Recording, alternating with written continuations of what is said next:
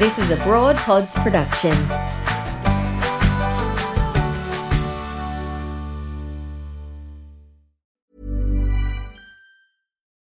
Millions of people have lost weight with personalized plans from Noom, like Evan, who can't stand salads and still lost 50 pounds. Salads, generally, for most people, are the easy button, right? For me, that wasn't an option. I never really was a salad guy. That's just not who I am. But Noom worked for me. Get your personalized plan today at Noom.com. Real Noom user compensated to provide their story. In four weeks, the typical Noom user can expect to lose one to two pounds per week. Individual results may vary. Ready to pop the question? The jewelers at BlueNile.com have got sparkle down to a science with beautiful lab grown diamonds worthy of your most brilliant moments. Their lab grown diamonds are independently graded and guaranteed identical to natural diamonds, and they're ready to ship to your door. Go to BlueNile.com and use promo code LISTEN to get $50 off your purchase of $500 or more. That's code LISTEN at BlueNile.com for $50 off. BlueNile.com code LISTEN. This is Broad Radio. For you, by you. Broad Radio. Here for more.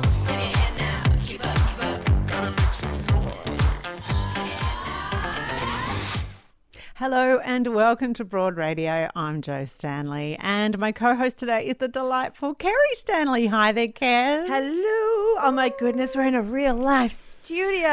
I know it's still fresh for us. It's only my second week here. It's your first time here. First time. It feels I feel like a real broadcaster. I've grown up and I'm here in the flesh with you. It's great. I'm very excited to be here today. I, and thank you so much for stepping in. Uh, lovely Nellie Thomas was going to be co-hosting with us today, and unfortunately, she's had a little bit of an emergency.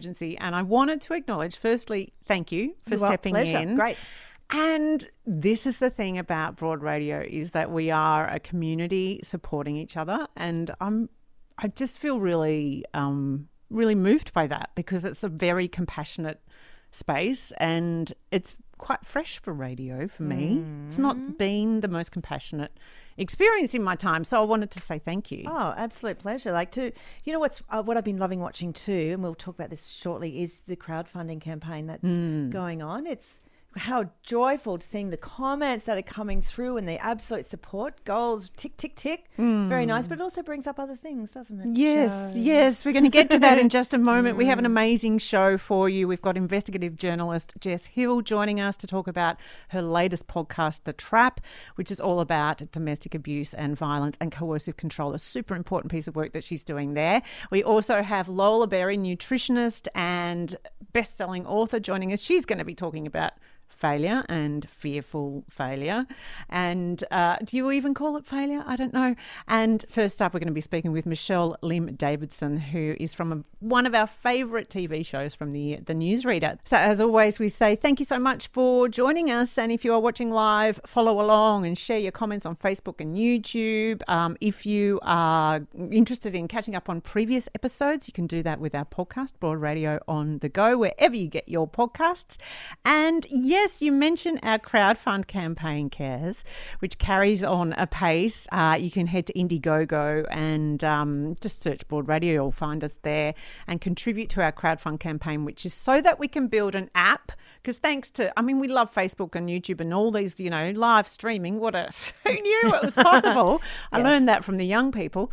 But um, it only gets us so far to only a certain amount of audience and people who are interested in watching this sort of thing. Whereas an app, take it wherever you go, mm, and the whole wide world can listen, which is really exciting. So we're raising money, and the exciting thing is we set a target of fifty thousand dollars. How's that going? We're at forty nine thousand dollars. Rob, Come on, people, let's get over the line. We're almost there. I mean, can you believe it, Kerry? You know, you were. I, I read something that you posted, Jo, not long after it went live, and it was had this great momentum, and you were genuinely shocked by the response from it. Why was that? Um, because I believe so strongly in what broad radio is and will be, and it's it, the need for it. But you can't always assume other people have the same belief, I suppose. Um, and also that people, you know, they're giving me their $25 It's theirs. And they could use it for fruits and veg. It could be petrol in their car. It could be whatever they need to use that $25 for, but they're buying a tea towel from us. Yeah. And that to me is, oh, I find it amazing. Well, I think you know because like you, they share that vision or they believe in your vision because you've you're putting, you know, what you believe in out there and articulating it so perfectly. Unlike myself at this hour of the morning right now, but you know they're they're believing in you. And, and your vision because then it's not as you said it's not just about you Oh, it's not about it's not me. about you at all it's about the community that you're that you're bringing together and it's there's there's a need for it and that's what they're buying that's what they're buying into that's what we're all buying into I bought the t-shirt I can't wait to see all of us All in our in our t-shirts. t-shirts. I know we're going to look like we're some like we'll be in tribe We in our be. t-shirts. Yeah. I mean the thing is too, um, I like it's not. I, I want to establish too. I'm. I didn't come up with this idea because I want to create a radio show for myself to be on. Actually, I'm looking forward to programming full 27 24/7 radio where there are so many shows and I'm not on any of them. I'm in the background making the company grow. Um, so for me, it's about the fact that I have heard so many women over the last five years say, I don't know who I am anymore. I feel like I'm disappearing. I'm not being recognized as my, you know, my contribution at work isn't valued anymore because I'm sort of getting over 40. And I'm just tired of hearing women feel like they don't, they're not relevant because it's not true. We're stepping into our greatest power at this age. Wouldn't you say? Uh, look, look, it is, and what with that comes, you know, just new adventures, uh, great or otherwise. That you know, that uncharted for us. Women before us have, have gone down those paths, obviously, but they've never really spoken about it or given the platform to speak about it, perhaps. And so it's really lovely, I think, to be able to share all of the stories from collectively from anyone who wants to tell them, then that will live on a place because it's you know technology great it's it's online forever to be. And so it's always almost a resource as well and for down the track for anyone that wants to jump in and you know for our younger generations too. Yeah. As a place to teach and learn from. So, talking of uncharted territory, you are moving yourself into uncharted territory. yes. Yes um made the decision to move to sydney um, currently halfway through it. So um, currently, my partner Lexi and I are squatting in our own home here in Melbourne because our removalists came on Friday and moved everything up to the um, new apartment in Marrickville in, in Sydney on the weekend. So yeah, that was a decision that kind of um, was led by my partner. She wanted to get back to Sydney and for her career and for herself. And and I went, you know what, I'm up for a new adventure and that with that comes a whole lot of yay excitement but a whole lot of um, scariness. This has been my home for 23 years. I had my children here. Um, well mcconnor's now 26 so he's he's not a kid anymore. He's settled down. And i think the biggest thing for me moving was is he okay? And of course yeah he's okay. Um, and my best friends are here. And so uh, it, it's I flip between. It's bringing up absolutely everything. The packing was bringing up all the emotions. And the tears and the it's it's a pendulum swinging constantly. But I know that you know it's Melbourne's just a flight back, and I will be coming back and forth, you know, for various for work and for friends and family and everything like that. And but I just have to trust in the my gut, and my gut went, yeah, you know what, you can do this, and let's just go for it, however that looks. It is a very. I, I don't think. Um, I've never lived outside of Melbourne. Like, so never, right? Which Right. it's. I have a bit of regret about that, actually. I'm kind of. Are you well travelled though? Have you done? no, I'm a very sheltered person. I wouldn't have thought so. No, I'm, I I haven't. But um, what I so I have huge respect for people who move cities. Amazing, but also I think to to face a fear and go, mm, I will do it anyway. That's not easy. No, no, Yeah. absolutely not. Interesting that um, coincidentally, you know, having Lola um, later on to talk about that very thing, it's like, oh, it's so true. To go, okay, look, this is uh, learning to recognize what anxiety looks like. And we, we speak about anxiety across the board. It's so it's a conversation that lots of us are having now, but recognizing how that looks to you and how you can move through it, and yeah, just recognizing, going, you know, it's okay, and then and yeah, Yeah. find the right solution. Yeah, anxiety is my constant companion right now. Do you have a name for it? Do you call it like you know? I don't know. Um, I'm frequently saying, "Oh my god, I'm going to spew." I, have said that a lot. Actually, I love beautiful Ro. Our producer came up with a, a quote this week that she found from Adele. Who? What was it? Oh, it was basically that she generally pukes like a maniac before shows, but she finds that the, the more the puke, the better the show. Oh, okay. Can you imagine? Is there a bucket under the desk I'm not seeing? I, mean, Poor old Adele having a good old hurl before she gets Oh, on she's- stage, and she's she's, human. so. I know, but she's so elegant and so incredibly commanding on the stage. And you just that is so inspiring for her to be a so vulnerable and, and to share that with the world, but Yep. also for us to go, oh, okay. So when I feel like I want to hurl because I'm so anxious about the fact that I'm putting myself out there, Mm-hmm. and let's face it, the, the more risk you take, the more anxiety comes with that. yep.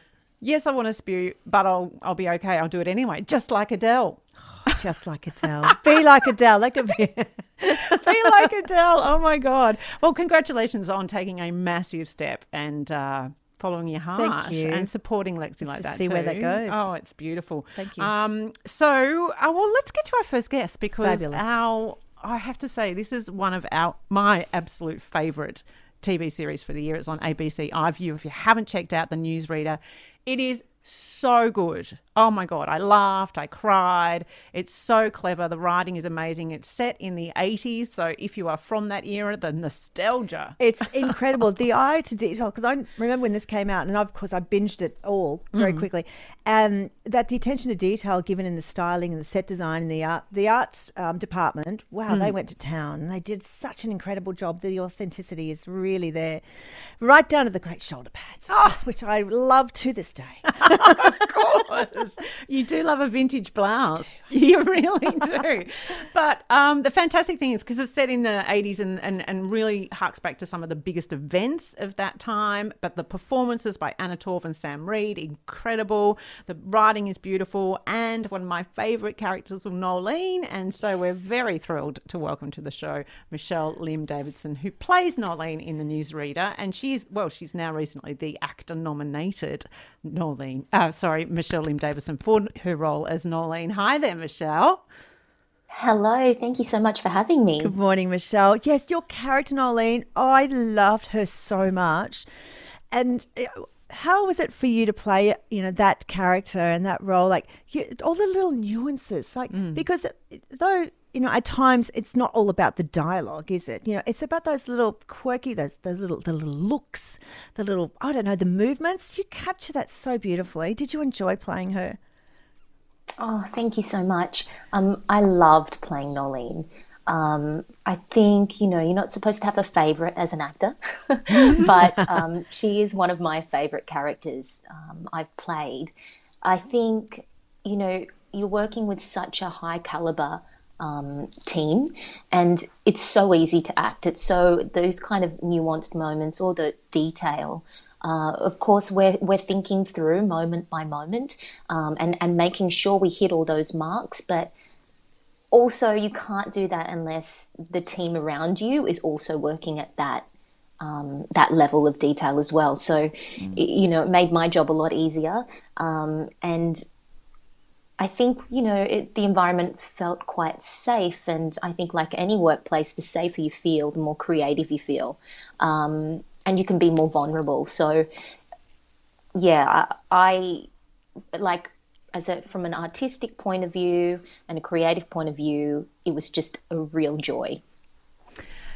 I know that you're a lot younger than me, Michelle. And so when I was watching the show and going, oh my gosh, I remember when Lindsay Chamberlain was released. I remember um, those other massive news moments that you cover in the show the, the Russell Street bombings, um, Chernobyl, uh, like really profound childhood memories for me.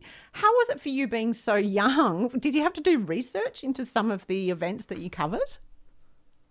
Yes, I mean I was born just after the the year. It's set in 1986, um, and I was born in 1987. Um, so I was aware of a lot of the news stories. They're part of our kind of cultural identity. Something like the Lindy Chamberlain case is so much. Um, you know, I've had a lot of exposure to that, considering uh, I was not alive when um, all of that stuff happened. But something that kind of surprised me when I was doing my research, I just thought they had, Michael Lucas and the team had picked, you know, six kind of banging events from the 80s. Um, and I didn't realize that they all did happen in a condensed, or I think it's just over six month period. Um, and that totally took me by surprise. It felt like such big news world events that actually happened in that time frame that we'd set the show. I thought it was just like a television kind of um, uh, thing to just kind of keep the series interesting. Um, so I found that really fascinating, and mm. um, I'm able to draw on the experiences from some of the older cast and also, you know, the creatives and crew on set who were there making the news at that time period, um, mm. and you know, filter that into my work as well but definitely I, I know a lot about all of those events and um, I know a lot about the kind of newsrooms and even had training, proper training of how to use all the technical pieces like the auto cue machine or how to change my paper properly or my ribbon in my typewriter. all of those things. Typewriter. I became a bit of a pro at it. You know, I was like, I was like, but, move over props department. I've got this. Oh, that is so um, funny. Because oh, I learned, I, I did learn typing at school. Did it was you? mandatory. Yeah, oh yes, absolutely. A S D F Yeah, semi. L K J. Yeah. Yeah. It's it was the only A plus I ever got was actually in typing. School. Oh, wow. So I know Mm. it's a handy skill to have. But what about the the the um the storyline around uh the Sam Reid character who um Mm-hmm. it was just so heartbreaking to think of the homophobia that we assume is from decades ago. I know that people still face it. Mm. Um, but that was an incredibly heartbreaking and moving storyline, wasn't Mm. it, Kez? I mean, I think that um, he played that so beautifully. Uh, and the HIV story, like it was around the time when HIV was first sort of, you know, world news. Um, how, as a cast, how did that feel telling that very important story? Well, you like I know personally and collectively as a team on that show, we feel great responsibility to um, honor that storyline um, and to make sure we're telling it. Um, it- it's not as easy, I think, uh, to say if it's the right way or the wrong way, but you have um, an obligation to do your best to make the most detailed, the most nuanced um, story um, and show the most kind of humanity possible in that 60 minutes um, that you have available in each episode. And I think that Sam, he's a wonderful actor, and Michael Lucas, who is the show's creator and, and lead writer and director, Emma Freeman, everyone did such a great job of um, helping bring that story alive. Um, and there is something that happens, I think, for a lot of, I think, for good television shows or good pieces of theatre where the team is able to get what's off the page, the kind of text, the kind of dry dialogue, and bring it to life and make it feel like it's it's truly real and happening in that moment. And I, I think that's what helps um, an audience really empathize and, and feel connected to the characters in the storyline. Um, and yeah, as I've mentioned, the team is particularly good on the newsreader. I'm biased, but um, particularly good at that, and um, was able to create that, I think, magic over and over again for all the different stories that are crossing um, throughout the the series. So, Michelle, as well as you know being an accomplished actor both on the stage and screen, writing is very much true to your heart as well. So, just coming coming off what you were just saying, then, how important true writing is. Do you draw inspiration from from working with people uh, like that, say from the newsreader um, or the crews that you've worked with over the many many years in your own writing? Like, what inspires you? I know you've written quite a bit of comedy, but is there you know a genre that you really would love to tackle with your writing? Yeah, writing has been a, a, an interesting journey. Um, I have been really fortunate, especially in the theatre. I do a lot of um, development work, um, and I've done a lot of um, new work, new plays for main stage theatre. Uh, and sometimes I've been fortunate to be part, real, like very early days in the process, um, and see the development of a piece of writing and the journey the writer goes on. Um, slightly different, you know, in television.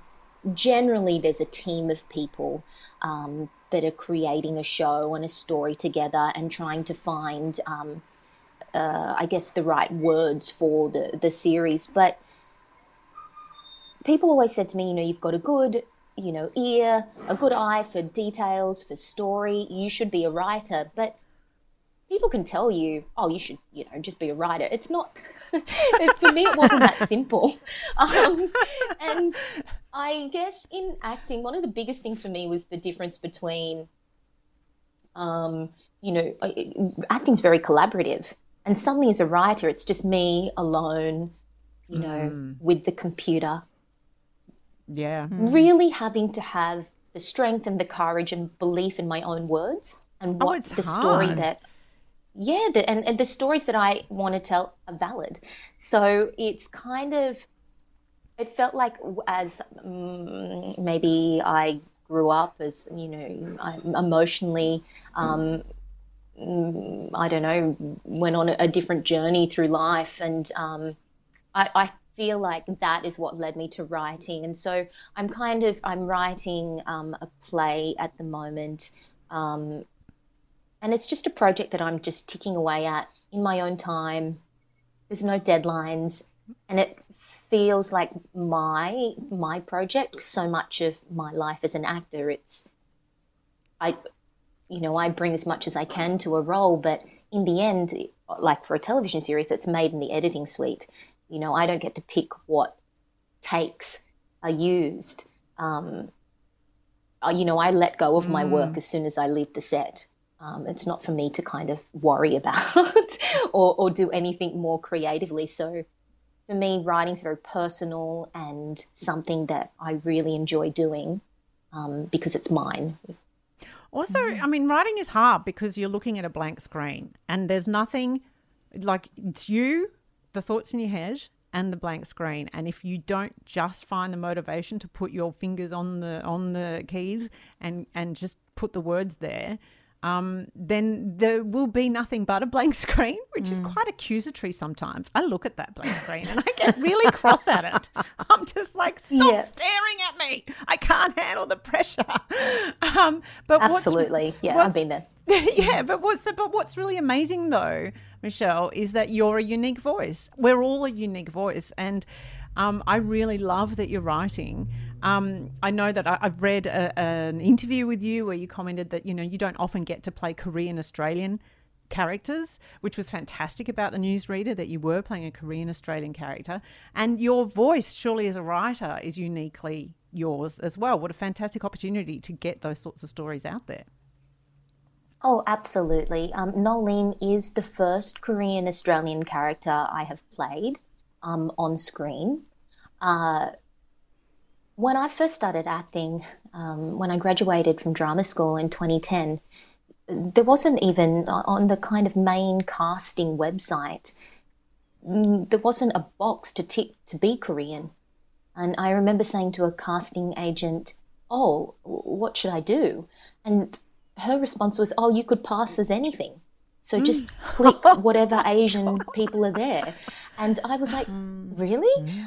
Um, and you know like th- th- this hasn't been the roles i think maybe the with k-pop and k-drama and the rise of you know really popular um, korean films like parasite or the recent phenomena of squid games mm-hmm. on um, television I, I think that there is more interest in Korean culture, and there seems to be it seems to be in the zeitgeist.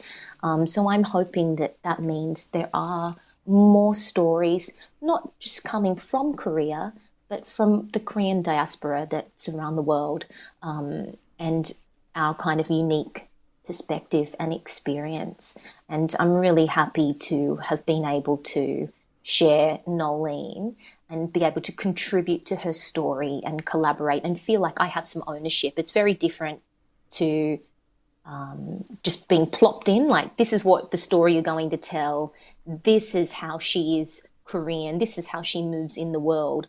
I was really fortunate that the team on the newsreader were able to include me early enough in the process and were very open to, um, you know, how I felt Noelene should be traveling through the world um, in that time period and include her, um, who she really is. Um, in, in, in the storyline and, and feel like I have some kind of, um, as I said, ownership of the story. Mm. Well, we absolutely loved it. We loved the 80s outfits. I must mention that Janine has commented on Facebook that uh, Noelene's character was fab, loved her clothes too. I was guilty of wearing all of it. Oh, 100%. There's no shame. No, not at all. It's all back again anyway. Yeah, absolutely. Nol- Noelene was, I think, very stylish. And congratulations on your actor nomination as well, Michelle. It's just, oh, we're so you. happy for you. It's well deserved. Oh, thank you. It's so, um, I, I just took me completely by surprise. Um, I didn't know why people were messaging me, congratulating me. I had no idea. It didn't even you know, dawn on me that it could possibly be an actor nomination. So I, am just thrilled and delighted and feel really grateful. Yeah, it's really beautiful. And thanks for joining us on Broad Radio. We're hoping that there'll be a new newsreader series next year, maybe. Oh, well, who knows? Oh. Fingers oh. crossed. Fingers crossed. And we look forward to seeing whatever you do next, Michelle. And a quick shout out to um, your comrades in the Puzzle Club I know, as we say goodbye. The puzzle oh, club. Thank you. Oh They'll love God. the shout out. well, now that you're moving to Sydney, you can be part of the puzzle. I club. would love to. Oh, I'm so there. Thank you. Oh God, puzzle club. There needs to be more of that in the world. Thank you so much, Michelle Lim Davidson. It's been just a delight to have Thanks, you on board Michelle. radio. Thank you for having me. It's that time of the year. Your vacation is coming up.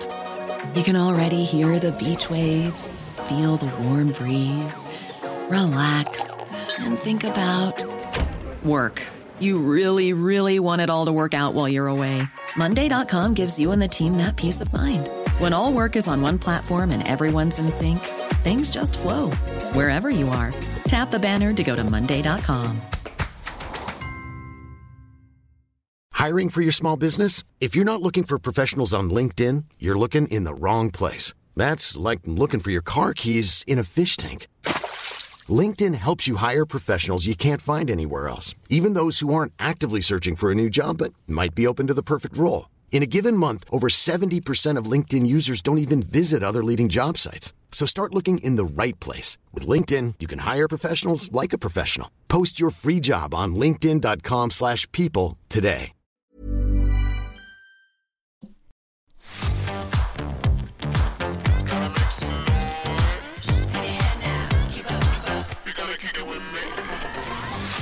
Well, the Victorian Women's Trust has recently released a new podcast. It's called The Trap. It's a very brilliant podcast. It's written and hosted by leading investigative journalist Jess Hill, and it's all about domestic abuse and violence and coercive control. And it's a really critical uh, conversation and informative podcast that uh, we highly recommend.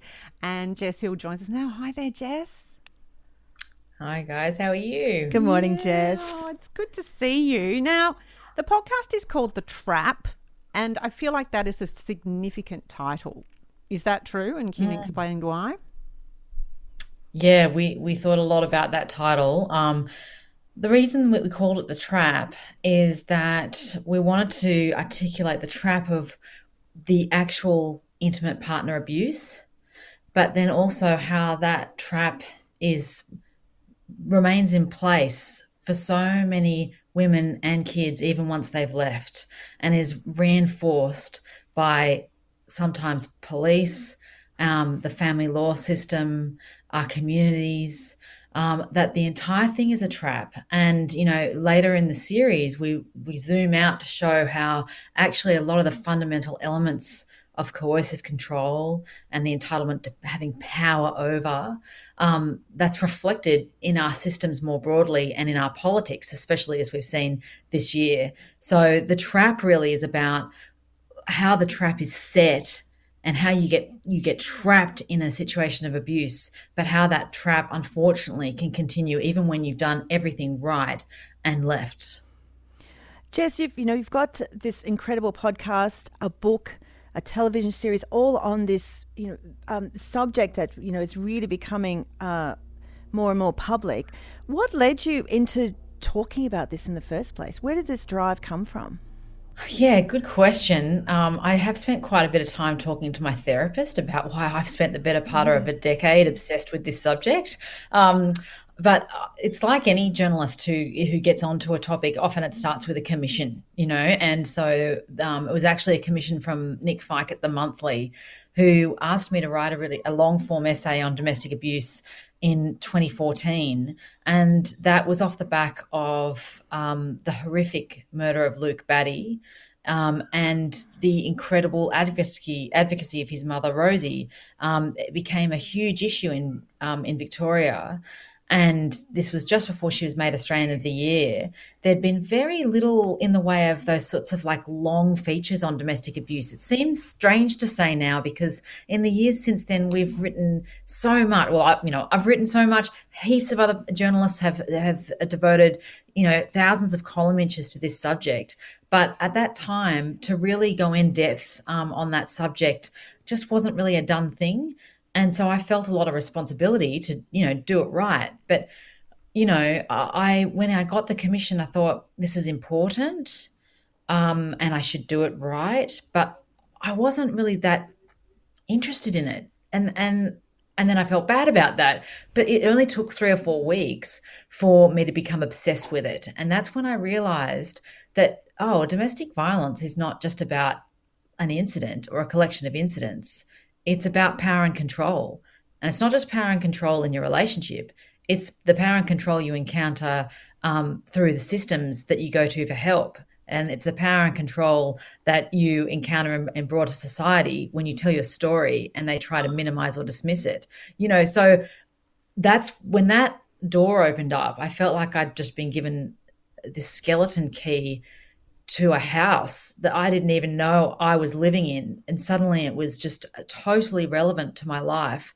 And I guess what I what I wanted to do in this work is to make domestic abuse not only and coercive control not only viscerally understandable for people um, and give language to people who have been through it, who find it hard to explain, but also to make it absolutely relevant even to people who feel like they have nothing to do with domestic abuse and have never experienced it and don't know anyone who has. Um, you know that it's it's got to be if we're going to have society take ownership of it, it has to be something that has currency for everyone.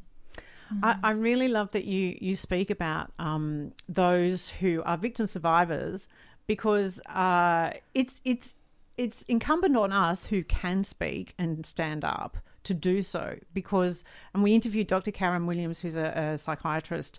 Um, on this matter earlier this year on Broad Radio, and she made it very clear that when you are traumatized by this sort of experience, you can't necessarily be the person to speak up and and and and stand.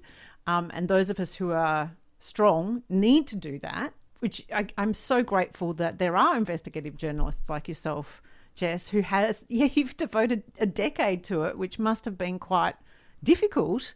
Um, uh, during yeah. that time, have you? What are the myths that you have felt have needed to be debunked around this? Oh gosh, uh, well that's that's work that could take me another thirty years. Um, but um, um, I, I want to say, you know, also just on on Karen's point, I love Karen. She's, she's amazing. Um, yeah. and she's a great psychologist. She's really uh, such a trailblazer in her area. Um, and part of it is not just the trauma of victims, but the fact that if they don't have a conviction um, for their perpetrator, then they could be sued for defamation. Um, so there's a lot of women out there who, because they didn't go through the criminal justice system, actually can never put their name to their story. Um, and I, you know, for me, it's been important to, I guess, stay on this story consistently um, to so that it, I guess, not because that not because victim survivors aren't strong enough to represent themselves, but just because sometimes, as Karen's saying, they do need advocates to just stand there and do it consistently and platform them, you know. And that, I think that a big part of the trap has been not only in telling victim survivors' stories, but platforming their expertise, mm. um, showing what they have learned through their experience and also what they've often brought with them either through their professional background or through their education. You know that the victim survivors have an enormous amount to tell us um, about the experience of domestic abuse outside of their own story. And that and that expertise i think carries very strongly in the, in the trap. But the myths you know gosh, the myths that I've been trying to bust are the same myths that I had on board when I started writing about this subject. Um, and it's not even so much that there's um, just myths, it's more like there's a lot of wrong questions. Um, or a lot of uh, questions that take us to the wrong answers. So, um, if you ask as your first port of call, why does she stay? You know, or why why does she behave like this? Why did she go back to him? It's confounding to some people. Why would a woman go back on average seven times to someone who has um, horrifically abused her?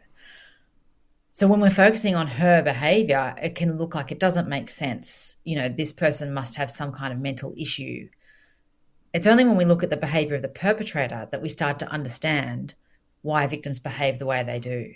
Because the victims are behaving in response um, and when perpetrators are threatening to kill themselves if they leave, when they're threatening to harm friends or family if they leave, when they create an environment of threat that makes it feel like you will never actually be safe from them, or they will pursue you through the family law courts, um, or they just continually try to appeal to your sense of loyalty and your strength based feeling that you have the ability to fix them um, where you feel like if you're leaving, you're failing as a wife, as a as a partner, um, that you haven't done your job in getting them to heal that inner boy inside of them.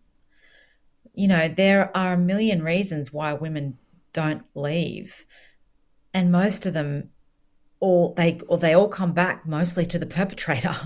so, you know, it's not so much that you have wrong questions it's fine to ask things like, why doesn't she leave?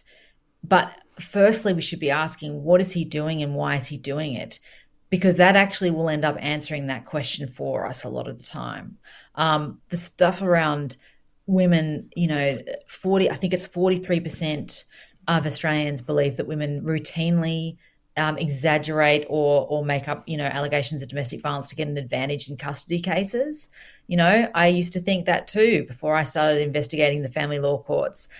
And the fact is that unfortunately, in a lot of cases, when women bring allegations either of their own or of um, abuse against their children, even when the children bring those allegations, they can actually find that they lose um, custody, they lose share of their um, of their children and and can actually have custody t- removed altogether. Um, so there's a lot of things that are back to front about domestic abuse and our understanding of it, and that's why the concept of coercive control is so powerful because it doesn't just say domestic violence happened on Tuesday and then it happened again the following Friday. It says this is a system that never switches off. Um, it's the same as what Grace Tame is trying to be, you know, get across around um, child sexual abuse. It's not just that the, the child sexual abuse happened at three o'clock in the afternoon on a Sunday. It was the grooming process that happened before. It was the whole system of abuse um, that that w- was what the child experienced and is just as important as the incident itself. So these are the new and expansive conversations that we've been having over the last two years that I think is starting to really do away with a lot of the mythology that has come about largely because we've been looking at domestic violence as though it's just a series of incidents. Mm, that's a really great mm, way, to put it, isn't it? way to put it. Mm. Jess, I mean, all these conversations that you've been having over the last decade, how do you remain emotionally neutral throughout it? Like, I hear these we see them in the media, we see these, read these stories, and they're just cut to the crunch. I can't fathom what's going on for for these predominantly women and children. How how I mean, you did mention therapy. Great. Um, is that is that your solution? Like, what? How how do you deal with it? Um, definitely don't remain emotionally neutral. Um, it and part of like when I was writing the book, for example, um, part of my mission was to be the opposite of neutral. Um, not in terms of objectivity, but in terms of my emotional connection to it.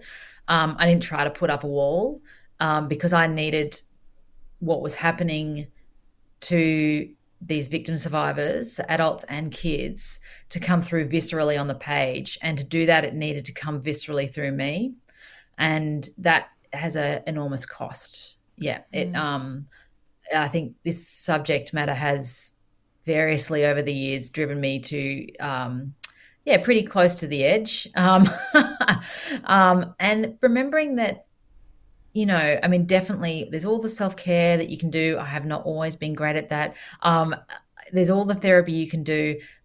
But as a writer, when you're writing on your own, you're spending a lot of time on your own, you know, and so, and there's, there's a, um, an ecosystem of people uh, surrounding you, um, you know, because this sector is incredible. And it's part of what's kept me writing about this subject is the incredible women and men who work in this sector and who have been incredibly supportive, um, and the victim survivors who are a, a, privilege to represent and work with. Um, and I've sourced a lot of strength and resilience from all of those people and the work that they've done over decades. Um, but in the end, it's me in a room, often this room, and um, and I'm left with those stories um, as I go to sleep at night. Um, and to be honest, the worst, the worst of it is not what happens behind closed doors, but what happens out in public view, in family courtrooms, in police stations, um, in the media. What what traumatizes me personally is the way the systems respond to these women and kids. Um, it's unfathomable when you start getting deeply into it and it's like walking through some looking glass into a into a parallel reality um, one that you just didn't know was there until you started looking so that's it's i i don't know how anyone would work in this area and not be affected deeply by it. Um, it's a it's a part of the price that you pay but that's that's the price that you know activists of all stripes have been paying um, for as long as activism has been around, for as long as journalism about trauma has been around, um, and you know feminists for 150 years have paid an enormous price for trying to advance the issue of gender equality and rights for women and, and safety and respect. And I I see myself as straddling a, a, sometimes uncomfortable line between journalism and campaigning on the issue of domestic abuse. Um, but fundamentally, um, I'm a feminist and um, I believe in a future where we can actually relate um, and connect with respect um, and and love. Um, and that's what I fight for. And it, as I've joined a tradition, a long tradition of people who pay a price for that. Actually, Jess, that's very much one of the things that's driving us with Broad Radio because I believe, I think it's a fact, that the lack of representation of women in the media down the line impacts on the safety of women because their stories aren't told. And because when our stories are told, they're not believed, particularly in the media. Um, so I thank you for the work that you do, and it's very much one of the things that drives us to straddle activism thank and media, you. and and you know it, it's it's so critical. Um, so thank you for that. Uh, the other thing I would say too is it's really I've learned important to put victim survivors at the centre of the whole conversation. And so, just to wrap up, I would love to hear from you because you've spent so much time speaking with courageous people who have year on year faced so much trauma. Um, can you share with us something of an insight as to the kinds of people that you've spoken with and the women and the children that you've spoken with?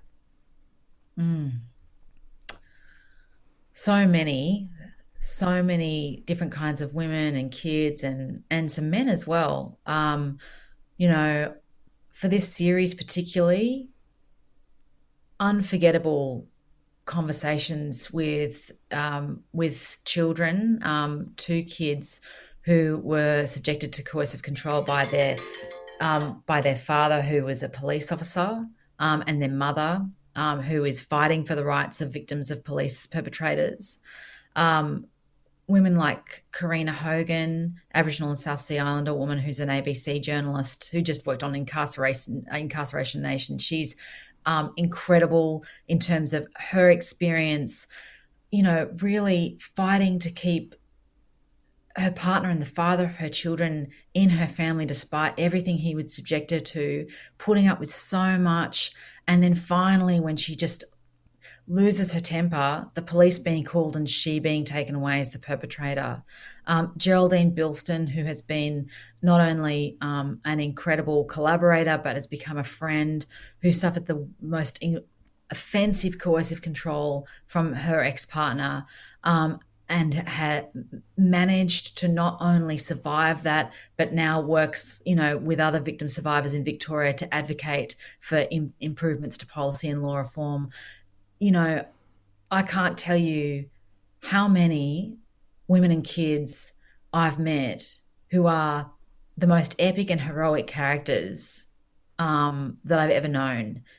Every time someone writes to me, almost every time, the story is something that you would expect to see in a Hollywood movie. There are Hollywood movies going on in every suburb and town in Australia, um, most of them completely unknown because these victim survivors occupy an underground um, where they walk around amongst each other, but we don't even know who they are and what they're going through. And what I'm trying to do is bring that underground up above and to show people and, and make people feel like it's safe to come out, safe to come out and explain what they've gone through, that creating a a community readiness to hear their stories and to understand what they've been through um, so that they no longer get dismissed, minimized, and, and misunderstood.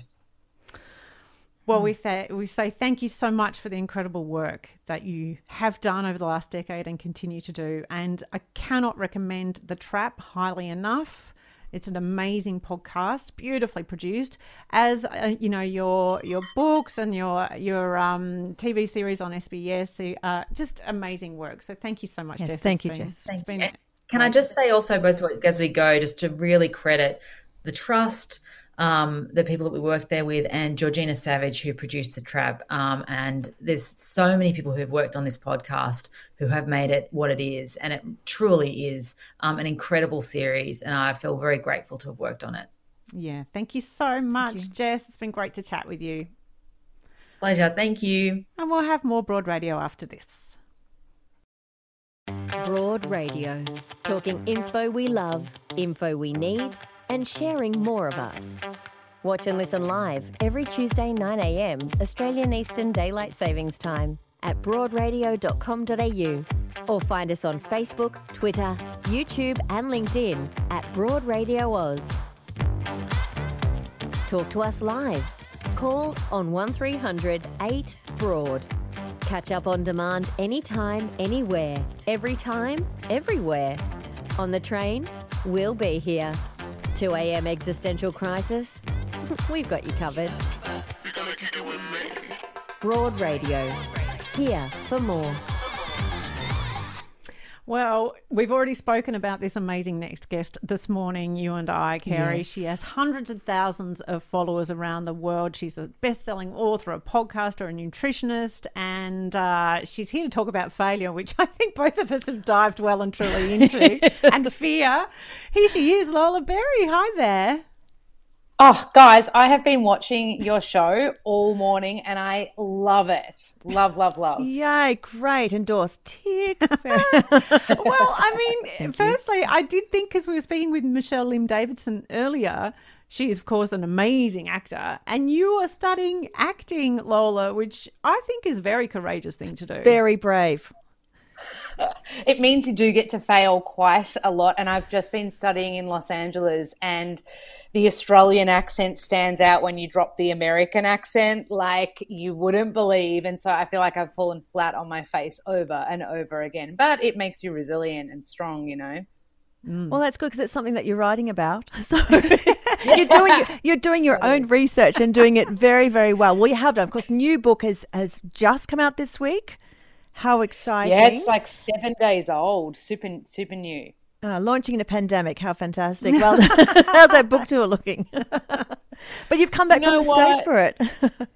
Yeah, I, and do you know what? I had four flights cancelled. It was such a such a whirlwind getting home, but made it back and just rolling with the punches at the moment, and just feel lucky to be doing like awesome things like this. And got to do tally last week, and I was like, this feels so surreal to be back in a real life studio. And I heard you guys are back in studio today too, and it must feel amazing. Well, yeah, this is this is new for us. We we launched remotely, and uh, so it's so nice to see humans face to face. It's very nice, especially conducting like two-on-one interviews to be able to kind of take IQs cues from each other, which we could never do in separate houses. it's true. Hey, so Lola, I really love your book, Fearlessly Failing, and uh, I want to start right at the beginning. I won't go through page by page. Don't freak out.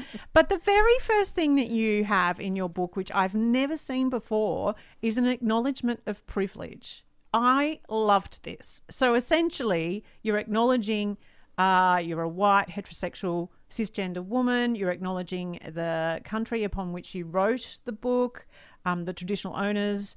Um, and I just, it, it was just a really interesting addition to the start of the book, an interesting preface. Why did you do that? And what did you put in there that you thought was really important to say? Oh, I think we were saying this earlier. As soon as I moved to Byron about a year ago, the first thing I did, literally within the first week, was I got a tour of Byron with a, an elder, an Indigenous Australian elder who's called an auntie. And I was like, shivers, I've been to Byron so many times in my life. I've never looked at Julian Rocks, which is like an icon of Byron like that and knew it was a love story. I, I'd always hiked to the top of the lighthouse and I'd had no idea that it was a sacred space for men. And I just thought, shivers, lol, like you've been so ignorant. And it, someone said to me, I recently got a green card, which is why I was in America. And a friend, I said to a friend, I was like, oh, shivers, that was so hard. It took like three years of just like pounding the pavement and getting rejected and trying over and over again. And she goes, yeah, but you're white. Imagine how hard that would have been if you weren't. And it was just like, oh God, check your privilege, Lola. So I just think like to call myself out right from the start. And I knew as well, like, I'm going to stuff up in this book. And I wanted to acknowledge that so much stuff has come to me because of the school I went to, the way I look, the way I speak. And I. I reckon I did take that for granted, definitely when I was younger and in my 20s. And I don't want to do that anymore. So, yeah, it was just checking myself, basically. Love oh, oh, it. Oh, absolutely. I thought it was terrific too. Now, failing or fearlessly failing, like what really drove you to write this? Because, I mean, you've, this is your 11th book, uh, not on failing. Um, yeah. let's just acknowledge that. failure one, failure two. I mean, yeah, we have a lifetime of it. your background being, uh, of course, we I mainly knew you as a nutritionalist and, and um, your wonderful cookbooks and, and heading in that direction. So, what made you jump into this one? I think it's terrific. We need to talk about failing in a positive way so much more than we're currently doing, and not putting it as a cancelling. You know, mm. that's that's a whole other subject matter too. You know, the cancel culture, which is so prevalent mm. now. Like, how It's can terrifying. we how can we fail without being cancelled? That and that's another question. Let's go back to the original one. Why? So the book the book exists because I have a podcast called Fearlessly Failing and the premise behind the book is Insta is a highlight reel. It's all the great things that we get to do. You don't really it happens a little bit more nowadays, but you don't you rarely kind of post about the crappy days or the gigs that you lose or you know the deals that go sour. You don't ever really talk about them publicly. And I just thought I'd love to interview people that are seemingly really successful that have got so much of their stuff together and kind of like interview them about the challenges, the lessons, the bumps in the road, the the not so easy times because I think I know personally it's where I grow, it's where I face my blind spots, it's where I skill up, it's where I learn and I think that ultimately in the big picture makes you more successful. It was. In, it's interesting you talk about cancel culture there, Cares, because Um, you mentioned in the book one of your failures, and you're very, very vulnerable about sharing some of your failures, was when you named your diet program "Stop Being Stop Being a Fat Bitch," and the world lost their mind over that, and you very quickly realised the error that you'd made. And I, I was so, in, you know, what an extraordinary moment because it must have been one of those kicks in the gut, like, oh my god, I feel sick about what's happened here. How do you then have the courage to keep going? Because I'm terrified of accidentally doing the wrong thing. It causes me a great deal of anxiety, and failure isn't okay when you. For me, failure isn't okay because if I hurt someone, then I, you know, I feel like I, I don't know if I would recover from that. How do you keep going beyond something like that experience? I totally agree with you. The idea of hurt, the feeling of hurting or upsetting someone is that's very confronting for me as well. With that book, when it came out, it was called Stop Being a Fat Bitch, Change Your Mental Dialogue, Change Your Life. But mm. I saw that bottom bit, uh, and I totally had stuffed up completely. But what I wasn't prepared for and ready for was very quickly my audience or what I thought was my tribe or gang kind of turned against me. There was a hashtag bin the berry with photos of my physical books in rubbish bins. Um, I think there was like a, a, Daily Mail story like career suicide, Lola Berry. And I just thought, wow, um, I, all of my work deals pretty much got put on ice and I was legally gagged. I wasn't allowed to talk to media about it until um, Instagram then had like 15 second videos. You couldn't do a video longer than 15 seconds. And I remember I was allowed to do one apology video, and that then ran on a current affair the next night. So it was pretty full on, and I felt pretty alone, but it was. I, I remember I once got in trouble for saying this. It was one of the best career lessons because it taught me that yes, I did stuff up and I really had to own that and I really had to apologize. And to this day, I'm still very sorry for what I did. And it also taught me that I have to realize that I'm human. I am going to stuff up. I am going to make mistakes, but I still need to have my own back, check my values, and keep like moving forward. For me, like yoga kind of really helped me in that in that experience because I was able to just kind of like be mindful, check in with myself, and be able to take each day just as it came. Well, you you because you, you, knew it wasn't coming from a place of maliciousness. Like you knew the intention mm. was great. I remember, of course, most of us remember when that came out. And I, I remember the the storm that came around that Lola, and I I was I know I remember being on your side because I got I guess where you're coming from with it. Well, um, you you using that language that we use against ourselves. Mm. I mean, it was clear that. But mm. when you talk about uh, owning your the fact that you're human, there's no space in the world anymore for people to be human. Like it's so upsetting to me how quickly people jump on someone mm. who may have made a mistake.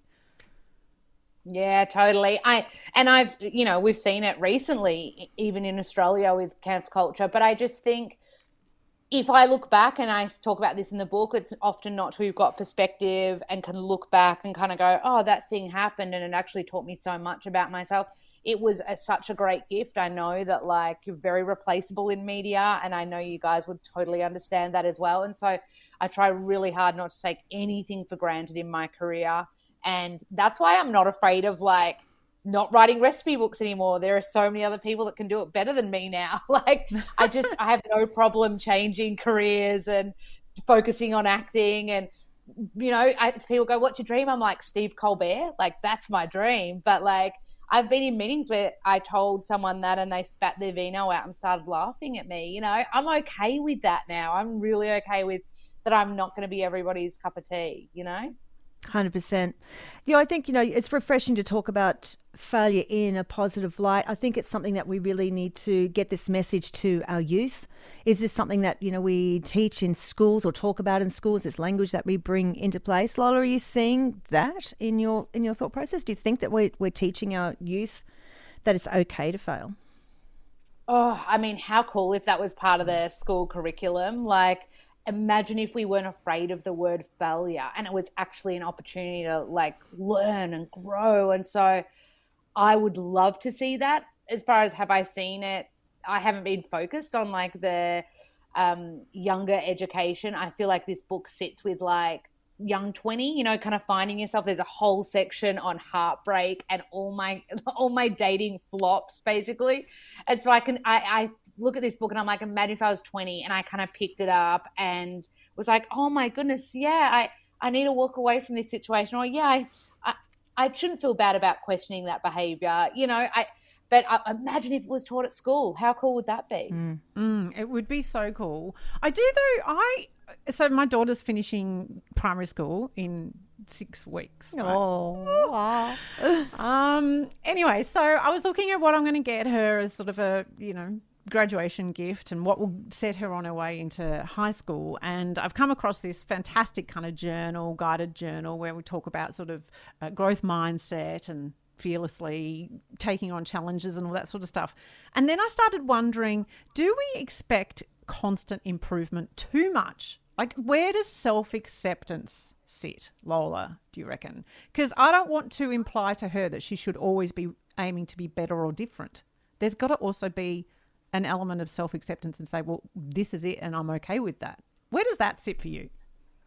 Hundred percent. I think for me that probably comes from an element of self care. Like if I have a crappy day, the first thing I do is take myself to the movies. I know that sounds really weird, but for me, watching someone live their passion, like an actor act in a movie, or listening to the score, the movie score that a composer has made, that recalibrates me in some way. And I think you know, in the past, I would have thought that was like a waste of time. I'm a bit of a A type, go, go, go personality. But I just think having this element of self care, sitting with yourself, being mindful, also welcoming the feeling of, hey, I'm I'm just going to take it easy right now. There's nothing wrong. I live in Byron Bay. For goodness sakes, like it's very Terrible easy to take it easy here. but you know, it's, it's a slower pace. It's very easy to you know, have a have a week where you're like, all right, I'm going to focus on doing yoga and um, take it much slowing down the pace. I never feel guilty if I have a day like that ever because it's so important. And actually, you wake up the next day usually even more driven. But yeah, I think taking it easy should be seen as a form of self care. Mm, I love the doing nothing. Doing nothing does a whole lot of something. it really does.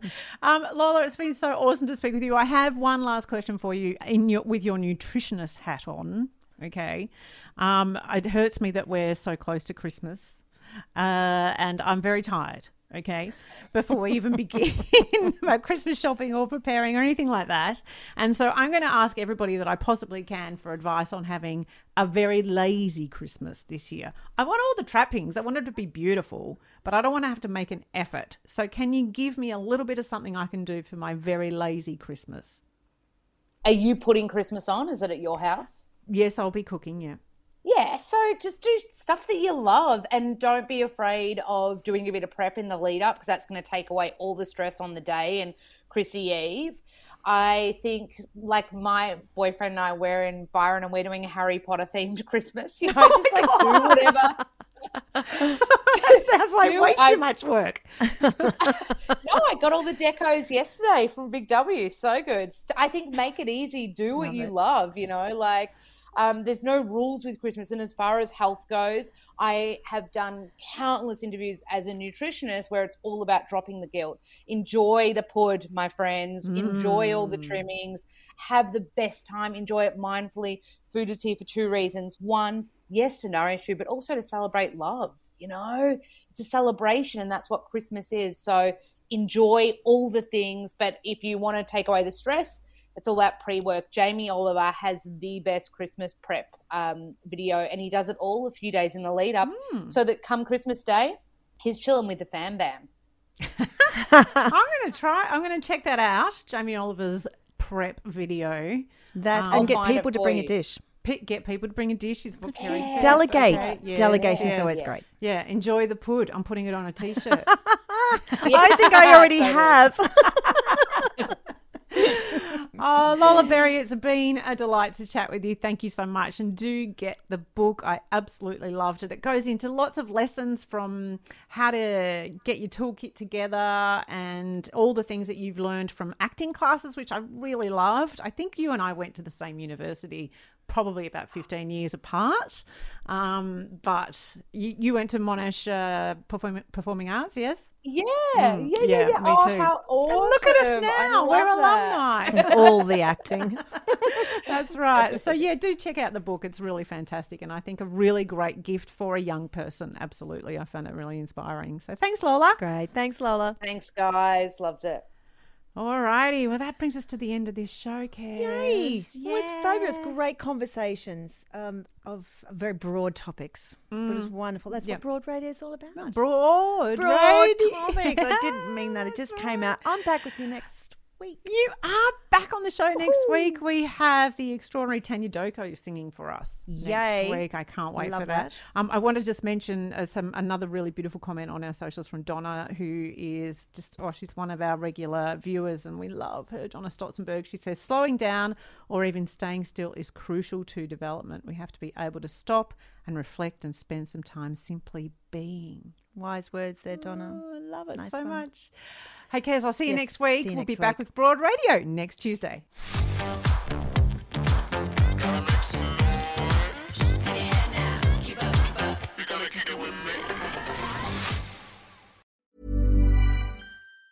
Hi, I'm Daniel, founder of Pretty Litter. Did you know cats tend to hide symptoms of sickness and pain? I learned this the hard way after losing my cat, Gingy. So I created Pretty Litter, a health monitoring litter that helps detect early signs of illness by changing colors, saving you money and potentially your cat's life. Pretty Litter is veterinarian developed, and it's the easiest way to keep tabs on your fur baby's health right at home. Go to prettylitter.com and use code ACAST for 20% off your first order and a free cat toy. Terms and conditions apply. See site for details. Planning for your next trip?